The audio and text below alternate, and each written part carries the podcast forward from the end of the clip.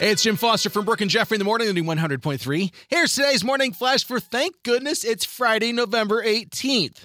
Breaking news this morning if you took today off so you could hit that public sale of the Taylor Swift tour, guess what? Ticketmaster says, quote, they have insufficient remaining ticket inventory to meet demands. Therefore, canceling today's public sale. Check this out. After crashing Ticketmaster's site the other day, they sold 2 million tickets on one day, the most ever sold for one artist in a single day. Yikes. And on top of that, you head to StubHub.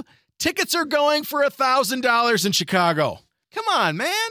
How about some better news? How about some Friday Foodie Flash news? With Black Friday just a week away, if you're a Denny's fan, you can buy a Denny's t shirt for $5.99 and get free breakfast for a year. The catch is there's only 150 shirts available with a QR code. They can scan you every day.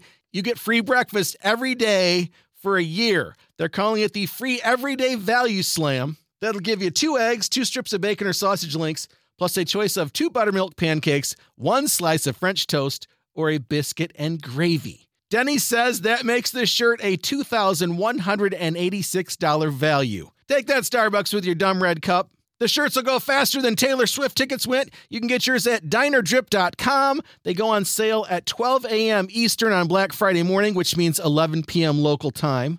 And finally, as I lose my voice, your useless Friday foodie fact of the day. The original name for Eggo's waffles was Froffles, as in frozen waffles. But people called them Eggos because they tasted a little like eggs. And two years later, that became their official name.